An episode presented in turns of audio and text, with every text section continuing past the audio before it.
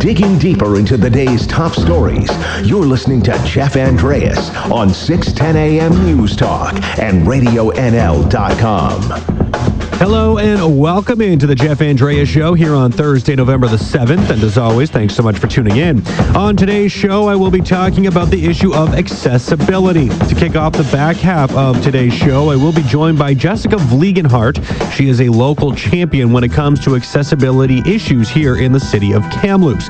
She'll be joining me ahead of a consultation session that will be held in Kamloops next week to reflect on accessibility legislation for British Columbia. BC Minister of Social Development and Poverty Reduction, Shane Simpson, will be hosting the meeting on Tuesday. Uh, that'll be held at 707 Tranquille Road from 6 to 8.30. That's Tuesday evening.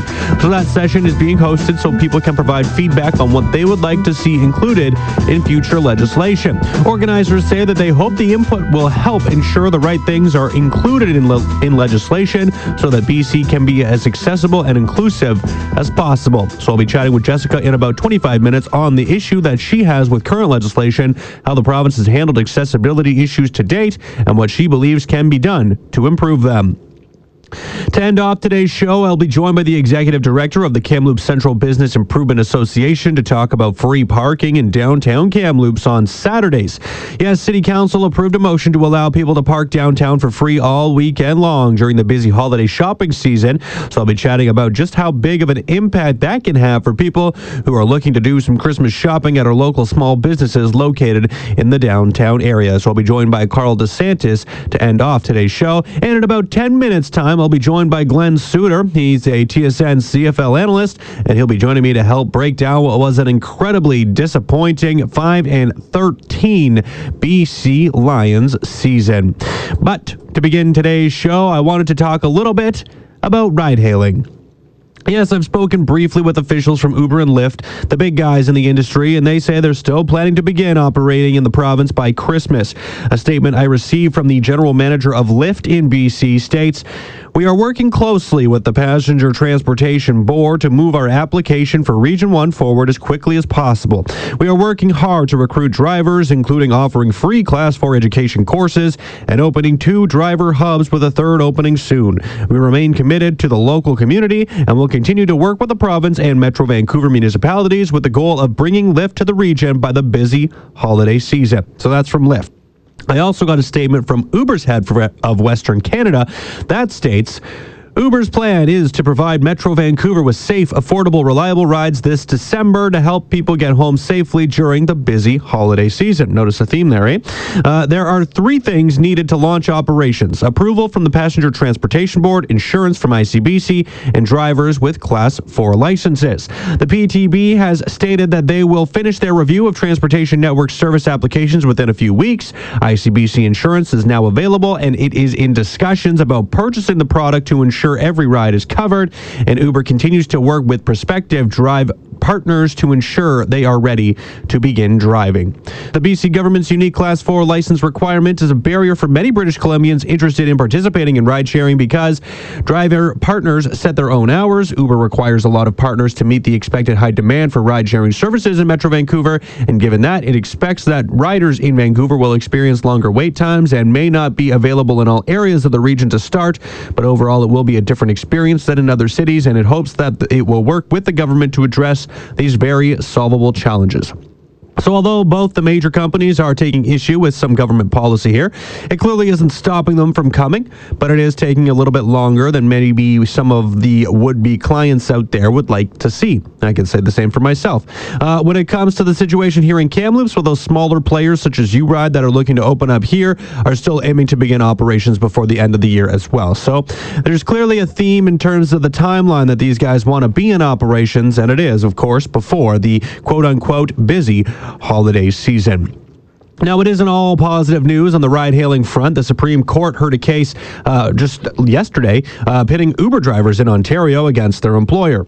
Uh, the issue is whether big companies like Uber should be able to take away their workers' rights to access the courts using fine print buried in a user agreement. The Community Legal Assistance Society filed a class action lawsuit on behalf of Uber drivers in Ontario. Greg Allen is a Vancouver based lawyer who presented arguments to the Supreme Court yesterday.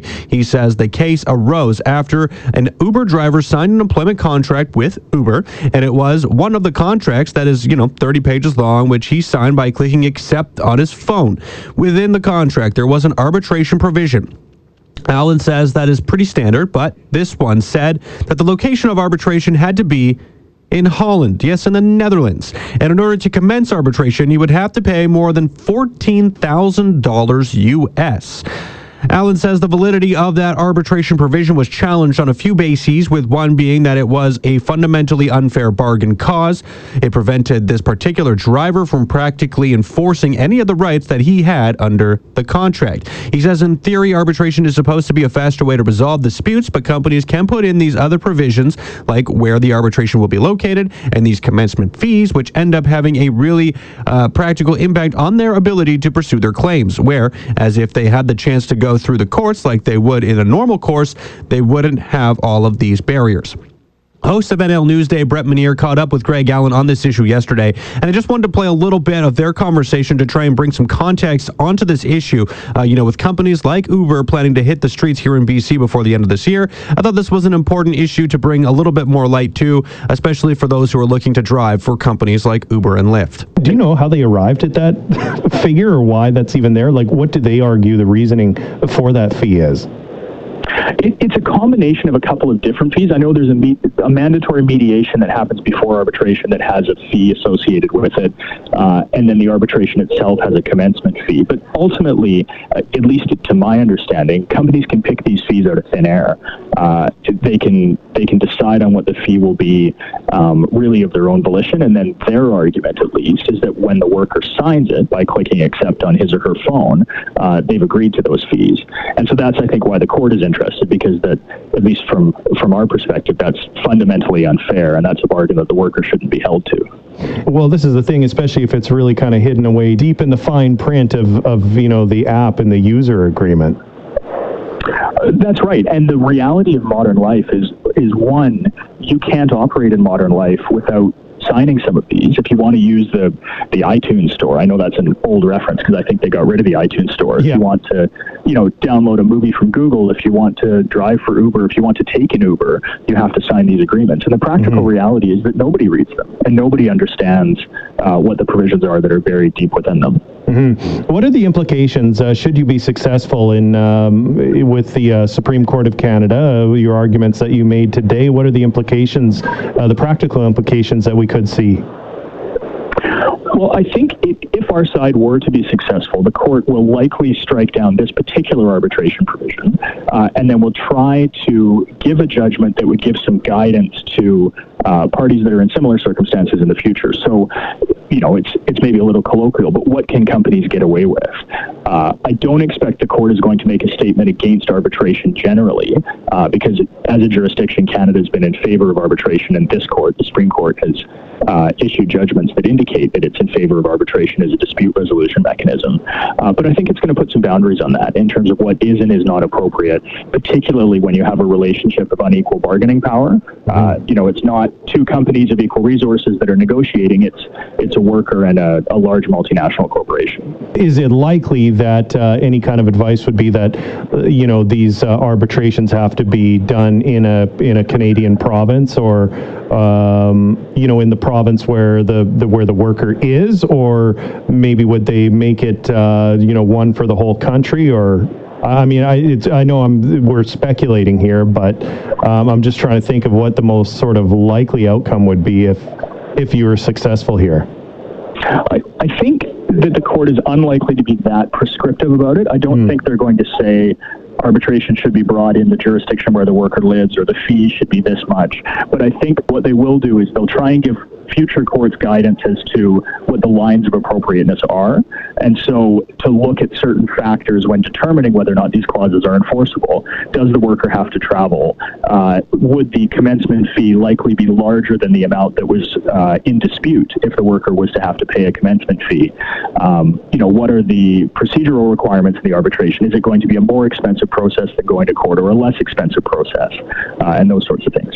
Uh, just wondering if just uh, finally here, if, if you could recap a little bit about uh, what prompted this for Mr. Heller, how he sort of began to go down this road. Uh, so I actually don't know the underlying facts as to what uh, what the dispute came out of. I think it might be a dispute over overtime pay I or something to do with his employment with Uber.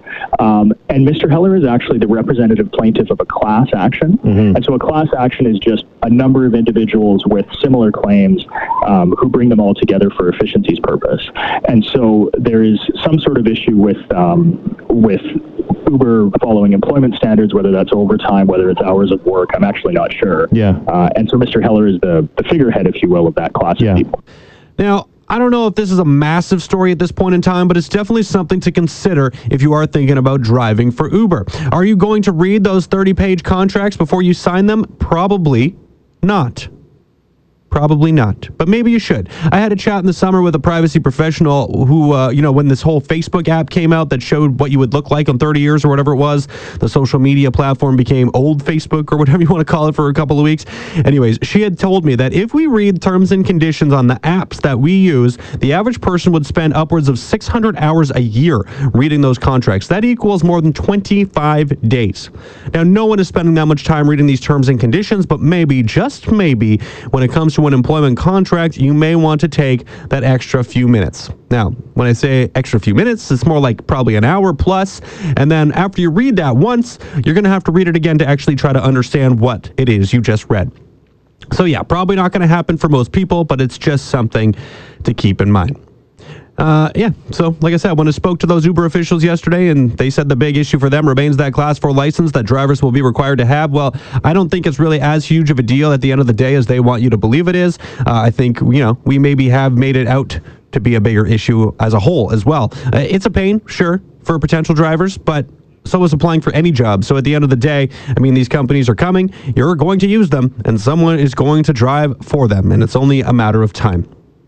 Coming up after the break, the BC Lions ended up with five wins on the season, finishing the year with a record of 5 and 13, somehow finishing ahead of both Toronto and Ottawa in the overall standings. But still, it wasn't enough to save DeVone Claybrooks job, and the team will be looking for a new head coach next season. I'll be joined by TSN CFL analyst Glen Suitor after the break.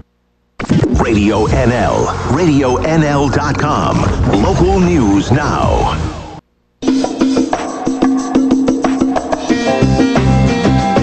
Your opinion.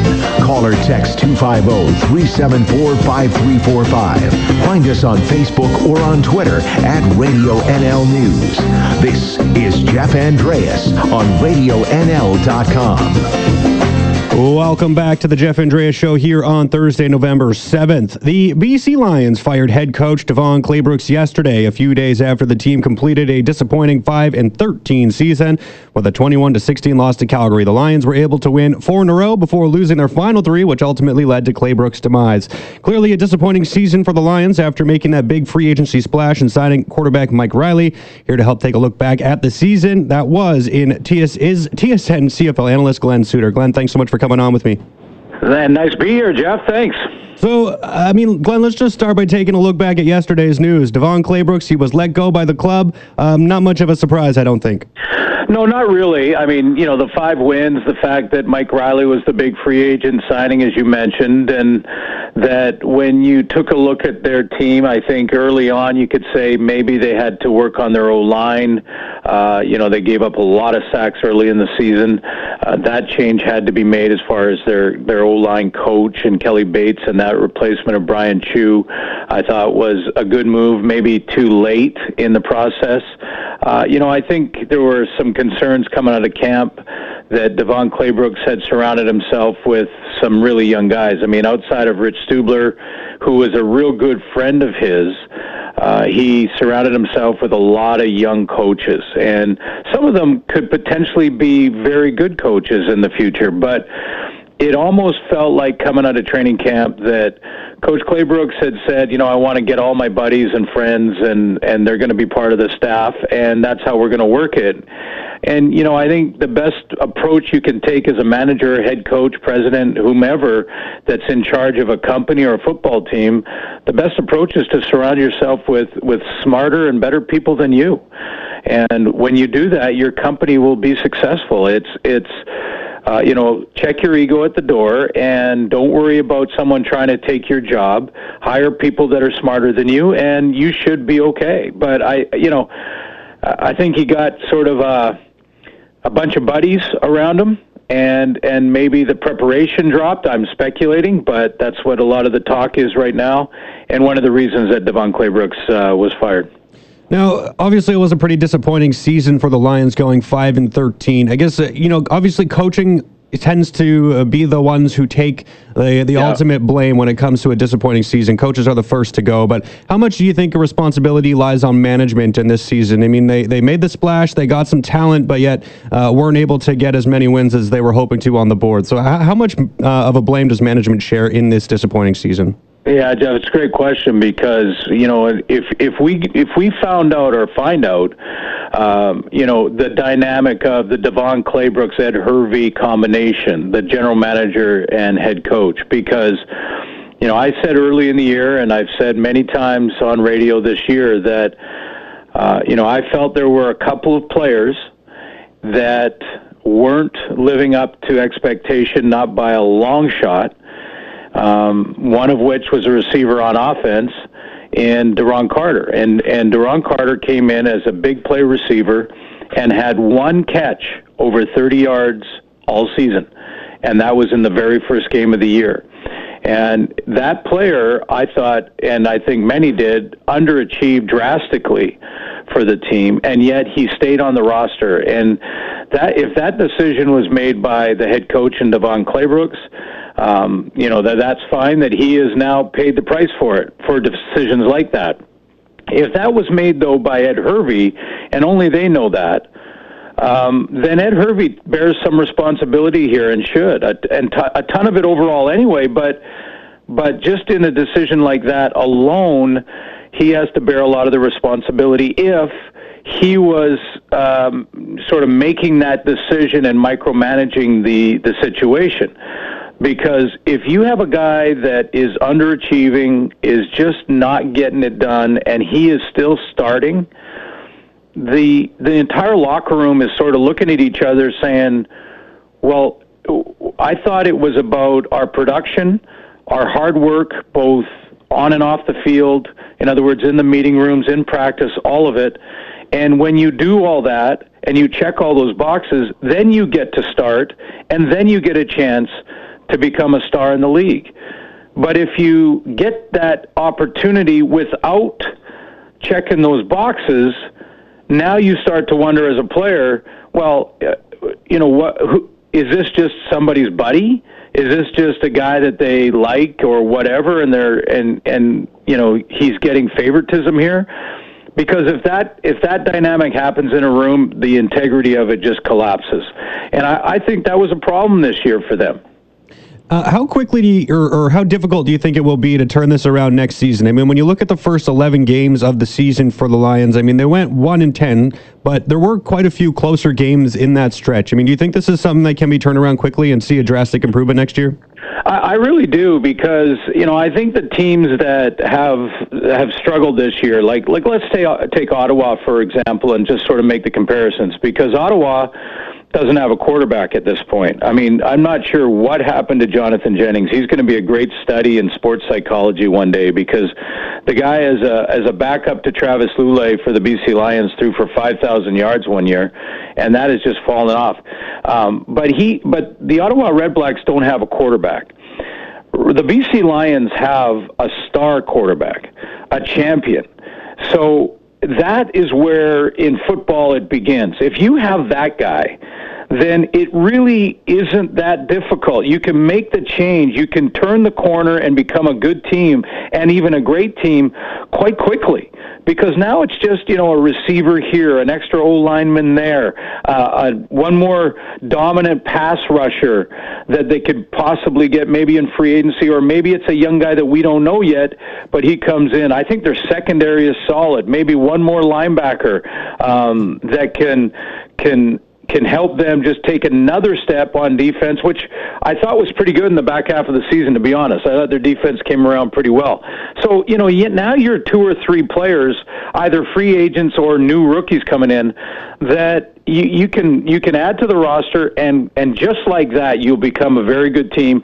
And then as you build together you can become a great team. But you have to have that piece and that piece is quarterback and the Lions have it. Other teams don't that's going to be a problem but the Lions do have their guy. Uh, not a lot of time here Glenn but I did want to just get your quick take on the playoffs. Uh, you know uh, the CFL playoffs start this weekend. Saskatchewan of course got the bye in the West but uh, do you think uh, that the Stamps are the team to beat still um, well, I think if you're defending champions, you're you're you are defending champions till you get knocked off the top of the mountain.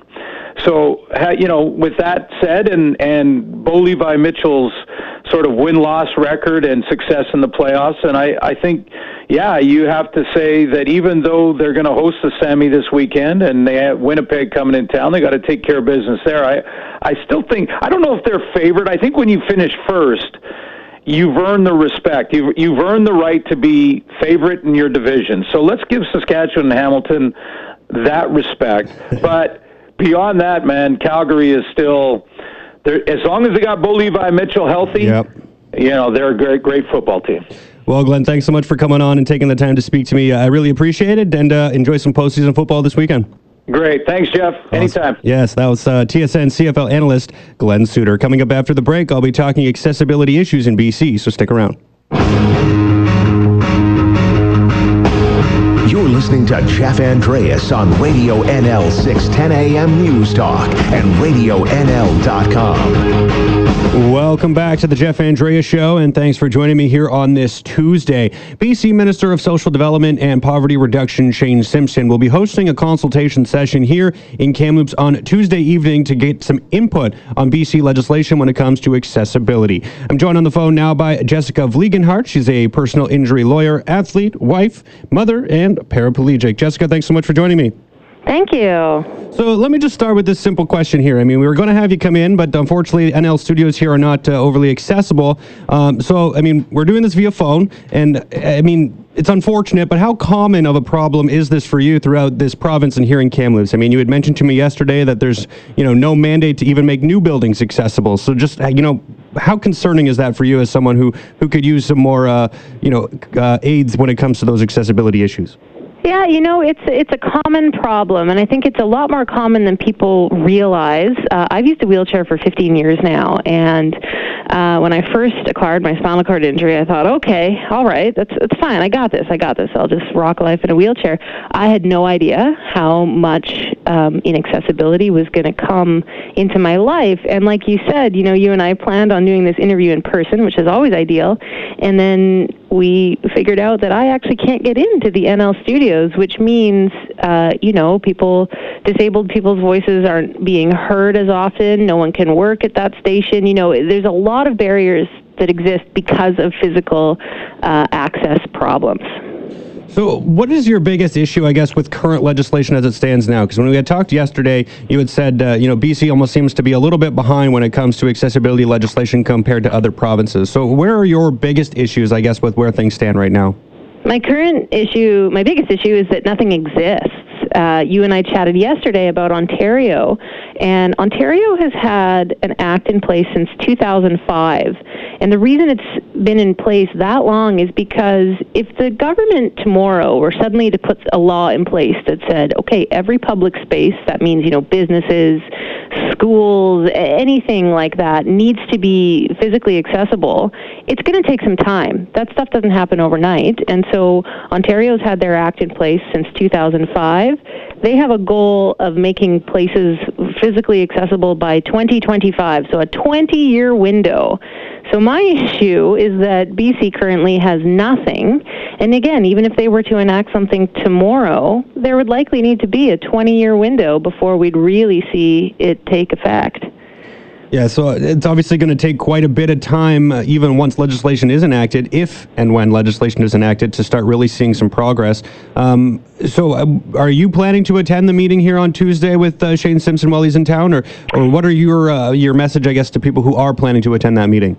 You know what? I would love to attend the meeting. Unfortunately, I am in Toronto for a conference. What are the chances? Um, I would strongly encourage people to get out and get to that meeting. This is your chance to have your voice heard.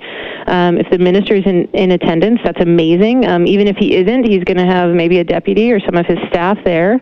And this is the chance for them to see how this is affecting people's lives. Um, if you can't get to the meeting, there is uh, an ability to participate online. They've set up um, some online forums where you can write in uh, your perspective on what you would like to see in terms of accessibility legislation. And I really encourage anybody you, you know that has access to a computer to you know take a look at some of the acts that exist. Uh, Ontario is a great one. There's some in the Maritimes as well. Provinces have been making moves towards this, as well as the Americans with Disabilities Act. It's been in place since the 80s. Um, you can learn a lot by by what's already in existence. Now, if you were to be able to attend, I'm sure you've sort of touched on it through your first couple of responses here, but if you were to able to be in person, I guess what would be your direct message to Shane Simpson in terms of, um, you know, progress that you would like to see made? What What are the initial steps that you think could be implemented very quickly, and do you have sort of maybe one overarching message that you would like to give? Oh, implemented very quickly. Um, that's a tough one. I, I think, I think I'd like to see something happen soon. Um, and I know that's a bit uh, uh, a bit gray and non-specific, but um, I think the one the key message that I'd like the government to hear is that for a for a law to have teeth, it needs to have some way of enforcing it. Um, and I know in the United States that's often by way of fines. And uh, I was chatting with you yesterday and I said, look, I get it. You know, nobody wants to be out there sort of, you know, issuing fines and making businesses more stressed than they already are. But also, I'm a small business person. I know how busy our days get. We're just all trying to, you know, uh, keep our clients happy and keep our kids happy and get dinner on the table. Unfortunately, I don't pay attention to things until they have big red flags on them. And something like accessibility legislation would need to have some kind of way to enforce it that gets people's attention um, and and makes it not optional. Because if it's optional, I think it's just going to get pushed to the back burner again. Mm-hmm. Definitely an issue that we have, uh, especially when it comes to any government policy. That uh, you know, it's often dry to look through and to read and to understand. So a lot of people just don't take the time to necessarily go about doing that. I'm here with Jessica Vliegenthart. Now, I just want to ask as well, because uh, we're talking here on a provincial level, and and you know, things take a little bit longer the higher up you get in in government. So the more senior government you get, the longer things seem to take. Uh, I just wanted to ask here about our local government here in Kamloops. I guess, uh, you know, when it comes to accessibility here in the city, uh, do, you, do you find that there's a little bit more progress being made compared to those provincial le- levels? I think there's certainly appetite right now with our current council. Uh, I know Councillor Sadie Hunter is really motivated to make some changes around town. She's striking some committees. Um, I think I think there's always room for improvement. Um, there's there's uh, there's great initiatives in the, the, within the city of Kamloops itself. So, like our, our staffed city workers um, that are doing some pretty cool things. Like a couple years ago, they retrofitted MacArthur um, MacArthur Island Arena to be accessible for sledge hockey, which is really cool. Um, but there's obviously still work to be done on that front, and I think initiatives like the things that Sadie Hunter is is is getting going will be pretty cool. Um, and also, again, you know, things like uh, you know the referendum on the Performing Arts Center. Like, I am so hopeful that that will go through because currently the accessibility in the sagebrush leaves a lot to be desired. I mean, it's a building from the 60s. Uh, there's only so much you can do, but a new space would, we'd have the opportunity to make it super accessible for everyone, and that would allow, you know, kids with disabilities to be in the performing arts as well as adults with disabilities, which would be awesome. And hopefully, if that project were to go ahead, there would at least be some legislation in place by then uh, to mandate the fact that that be an accessible building. At least you would hope. I mean, I do hope. Um, if there's no legislation in place, I plan to make my little voice super loud so that it's something they can't overlook. And, and I'm really confident in the in the group that's running that project or, or involved in that project that accessibility will be um, top of their list. Because here's the fun fact about accessibility: the more accessible building, the easier it is for literally everyone to use it. You don't have to have a disability to to um, use those features. I mean, it's parents with little kids with strollers. It's people who you know have a knee injury when they're skiing and they're kind of laid up for a couple months, something like that. The more that the building and the physical space uh, is accessible, the, again, the easier it is for literally everybody.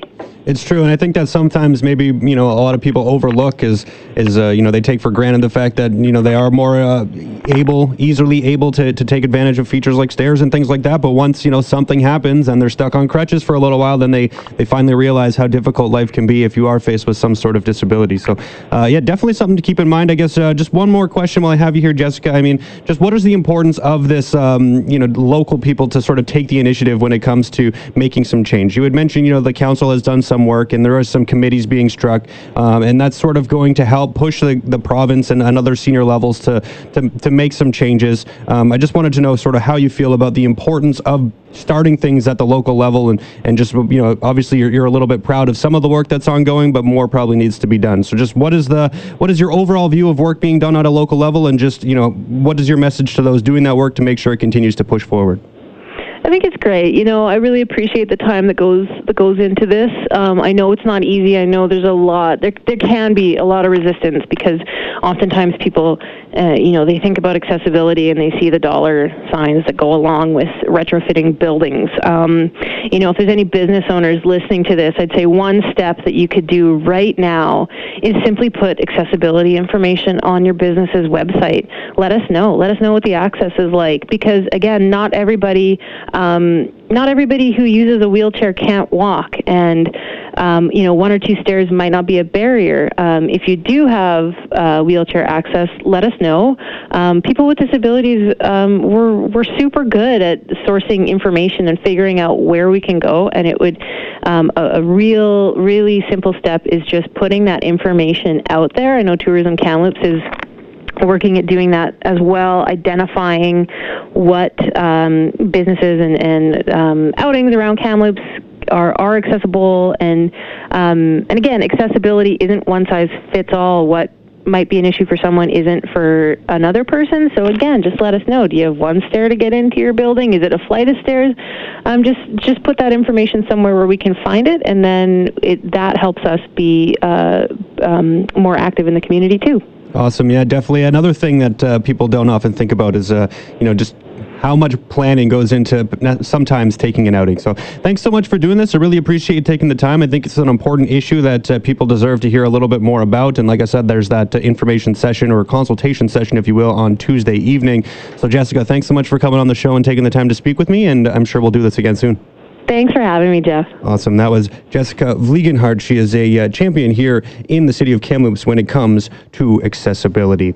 Now, uh, coming up after the break, I'm going to be joined by the executive director of the Kamloops Central Business Improvement Association. Carl DeSantis will be here after the break, so stick around. Digging deeper into the day's top stories, you're listening to Jeff Andreas on 610 AM News Talk and RadioNL.com.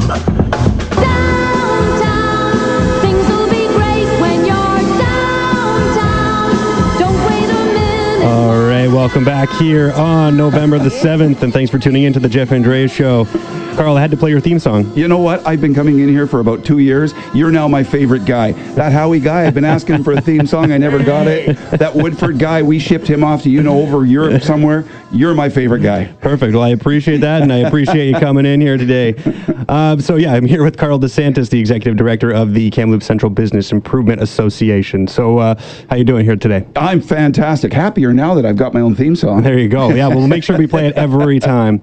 Um, so, good news for some downtown businesses here uh, this week. I'm sure. Um, you know, some parking issues were sorted out. Uh, you guys were hoping to see some free parking on Saturdays, and it mm-hmm. looks like council has granted that request, and I believe that starts this weekend. Yes, very appreciative of this for the downtown business community uh, to encourage more people to come downtown and uh, and do some shopping and go and enjoy our, our, our menus and the various restaurants and things. Saturday is a good day to start. We've got the Blazers game Saturday as well. So you know what? Before the Blazers game, I'm hoping that the community comes down, supports their downtown, and then off to the game. So. Perfect. I mean, do you think that that's uh, a big issue for a number of potential customers? Is that you know there isn't free parking, and not only is it hard to find, but once you find it, then you got to fiddle around with those machines that sometimes aren't the most user friendly. Well, sure. I, I, I, hear feedback like that for sure. Is it the biggest deterrent? I don't think it's the biggest deterrent, but uh, you know what? It just removes one more barrier for people to come downtown and uh, really supports local, and we really appreciate that. Um, so obviously, this is just going to be happening over the course of November, December. Is this something that a lot of businesses have been kind of harping on when it comes to other times of the year as well?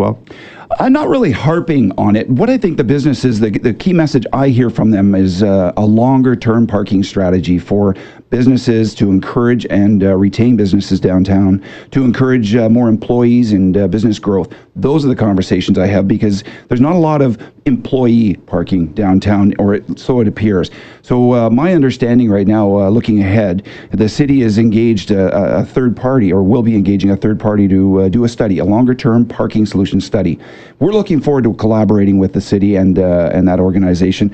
And you know what? They'll, they'll be neutral, and they'll be able to identify whether or not we actually do have uh, some parking challenges downtown. We all have opinions, but let's get some facts so that we can make some informed decisions going ahead. Yeah, so the city is working on that parking strategy. I don't know when that's necessarily going to be coming forward, but they're uh, working on it now. Um, I guess, are you hoping or are you planning to provide some feedback onto what that might look like, or are you kind of waiting to see what that initial draft looks like first? No, we're absolutely going to be part of this process uh, and the conversations. Um, uh, in fact, yesterday we had a conversation with the city and bylaw, and we look forward to uh, meeting with and collaborating with this uh, external agency, whoever they may be, uh, in the week or so to come, and uh, and providing our feedback. Do you have any idea what uh, you might be providing yet at this point? I mean, just to say, you know, we need more parking is pretty generic and might be a little bit of a difficult feedback to take and actually do anything with. So, I mean, yeah. just do you have any sort of idea what um, potential proposals you might be making yet? Yeah, you know what? I, I, I think it, it's a little premature to make a proposal. I think we need to get to the point where we accurately understand the needs of our businesses. How many businesses are without employee parking? How many stalls do they need? Are, do they plan to grow? Looking uh, at some of the uh, organizations and the businesses who are looking to set up in our city, we want to remove those barriers. We want to make sure that downtown is a, a viable place for uh, for the community to set up, and if that means that we need to identify parking solutions for employees, for them, that's the information that we need. Yeah, and I know the city has been kind of uh, pushing people maybe to use their vehicles less. I mean, is that something that you're hearing from business community as well that maybe they want to see less vehicles? Because once you do park downtown, I mean, you are taking up a, a, spot that a customer could potentially use. Absolutely. So, yeah, transportation choices, alternate transportation choices, is something that we need as a community, as a you know global effort to to identify. It's not just about uh, driving downtown. It could be uh, bicycles, uh, um, the buses, other things like that, of course.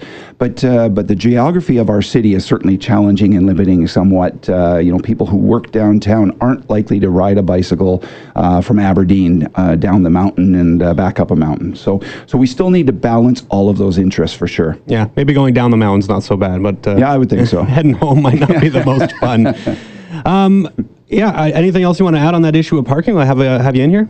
No, you know what? I, I just really do look forward to uh, the collaboration with the city and uh, through, after the meeting yesterday with Byron and uh, Tammy from Bylaw, we're really, really uh, looking forward to and uh, anticipate really good collaboration for the downtown businesses so that we can work towards a, a longer term parking solution.